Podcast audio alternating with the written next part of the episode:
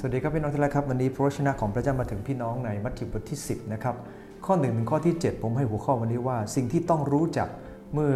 ทรงเรียกเรานะครับ ในพระคัมภีร์ในมัทธิวบทที่ 10 ข้อที่ 1 ข้อที่ 7 ได้กล่าวไว้ว่า พระองค์ทรงเรียกสาวก 12 คนของพระองค์มา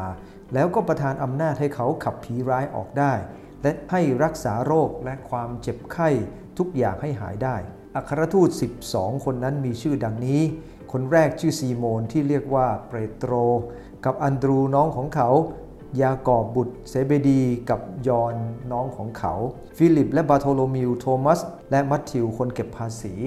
ยากอบบุตรอัลเฟอัส และเลบเบอัส ผู้มีชื่ออีกชื่อว่าธัดเดอัสซีโมนพรรคชาตินิยม และยูดาสอิสการิโอตที่ได้อายัดพระองค์ไว้นั้น 12 คนนี้พระเยซูทรงใช้ออกไปสั่งพวกเขาว่า อย่าไปทางที่ไปสู่คนต่างชาติ แต่เข้าไปในเมืองชาวสมาเรีย แต่ว่าจงไปหาแกะหลงของวงวานอิสราเอลนั้นดีกว่า จงไปพลางประกาศว่าแผ่นดินสวรรค์ใกล้มาแล้ว แต่พระคัมภีร์ตรงนี้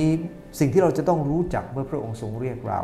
อย่างน้อยสี่เรื่องด้วยกันครับ สิ่งที่หนึ่งก็คือต้องรู้จักคุณค่าของการทรงเรียก พระคัมภีร์ในตอนนี้ ได้พูดถึงว่าพระเยซูคริสต์ทรงเรียกสาวกคำว่าเรียกใครสักคนหนึ่งเนี่ยนะครับมันเกิดขึ้นจากการที่คนคนหนึ่งเห็นคุณค่านะครับจึงเรียกเขาออกมาเลือกเขาออกมา พระเยซูคริสต์เจ้าไม่ได้เรียกมาแบบเหมือนกับอะไรสักอย่างหนึ่งก็เรียกให้ออกมา แต่ว่าการเรียกของพระองค์นั้นเป็นการเรียกที่เห็นคุณค่า เป็นการเรียกที่รู้ว่าคนคนหนึ่งมีคุณค่า พระองค์ไม่ได้เรียก เพราะว่าเรายิ่งใหญ่ยังไงครับ แต่พระองค์ทรงเห็นคุณค่าในตัวของเรา นะครับในพระคัมภีร์ในตอนนี้พูดกับเราในข้อ 2 ข้อ 3 บอกว่าที่พระองค์ทรงเรียกนั้นบางทีสาวกของพระองค์แต่ละคนนั้น ถ้าเราอ่านรายชื่อแต่ละคนนะครับ แม้จะไม่ได้ถูกบันทึกไว้ที่นี่ บางคนใจร้อน บางคนเนี่ยนะครับพระคัมภีร์ใช้คำว่าเป็นลูกฟ้าร้องนะครับ บางคนใช้เหตุผลมากเกินไปนะครับ บางคนก็ขี้สงสัย บางคนก็เห็นแก่เงิน นะครับแต่ถ้าเป็นหลายคนที่อยู่ปัจจุบันนี้ก็รวบรวมทั้งสาวกทุกอย่างนะทุกคนไว้ที่ตัวเองก็มีเหมือนกันนะครับยังไงก็ตามพระองค์ก็ทรงเรียกพวกเขา เพราะเห็นคุณค่าของพวกเขา คนหนึ่งเป็นคนเก็บภาษี พระองค์ก็ยังเห็นคุณค่า แม้คนอื่นจะเรียกว่าเป็นคนบาปก็ตามนะครับพระองค์ทรงเรียกนะฮะพระองค์ทรงรู้จักและเห็นคุณค่าของเขา อันที่2ครับเราเองต้องรู้จักอะไรนอกจากจะรู้จักคุณค่าการทรงเรียกแล้วอันที่ 2 รู้จักของประทาน พระองค์ทรงเรียกและพระองค์พระคัมภีบอกว่าพระองค์ประทานสิทธิอำนาจให้ใช่ไหมครับ ให้ออกไปขับผีร้าย แล้วก็ให้รักษาโรคความเจ็บไข้ทุกอย่างให้หาย พระองค์ได้ทรงให้ของประทาน ให้ฤทธิ์อำนาจ เราเองต้องรู้จักของประทานที่พระเจ้าได้ให้กับเรา ต้องรู้จักคำว่าฤทธิ์อำนาจที่พระเจ้าให้คำว่าของประทานกับฤทธิ์อำนาจแตกต่างกันที่ว่า เราเองมีสิทธิอำนาจกับพระเจ้า ในการขับผีทุกคนนะครับ เรามีสิทธิอำนาจ แต่ของประทานในการรักษาโรคนั้น ก็เป็นของประทานที่พระเจ้าจะมอบให้กับเราในแต่ละคนนะครับคำว่าสิทธิอำนาจกับคำว่าของประทานก็แตกต่างกันนะครับ แต่ยังไงก็ตามพระคัมภีร์ใน 1 โครินธ์บทที่ 12ข้อ11บอกว่าพระวิญญาณก็ประทานแก่แต่ละคนตามชอบพระทัยพระองค์ อันที่ 1 ครับ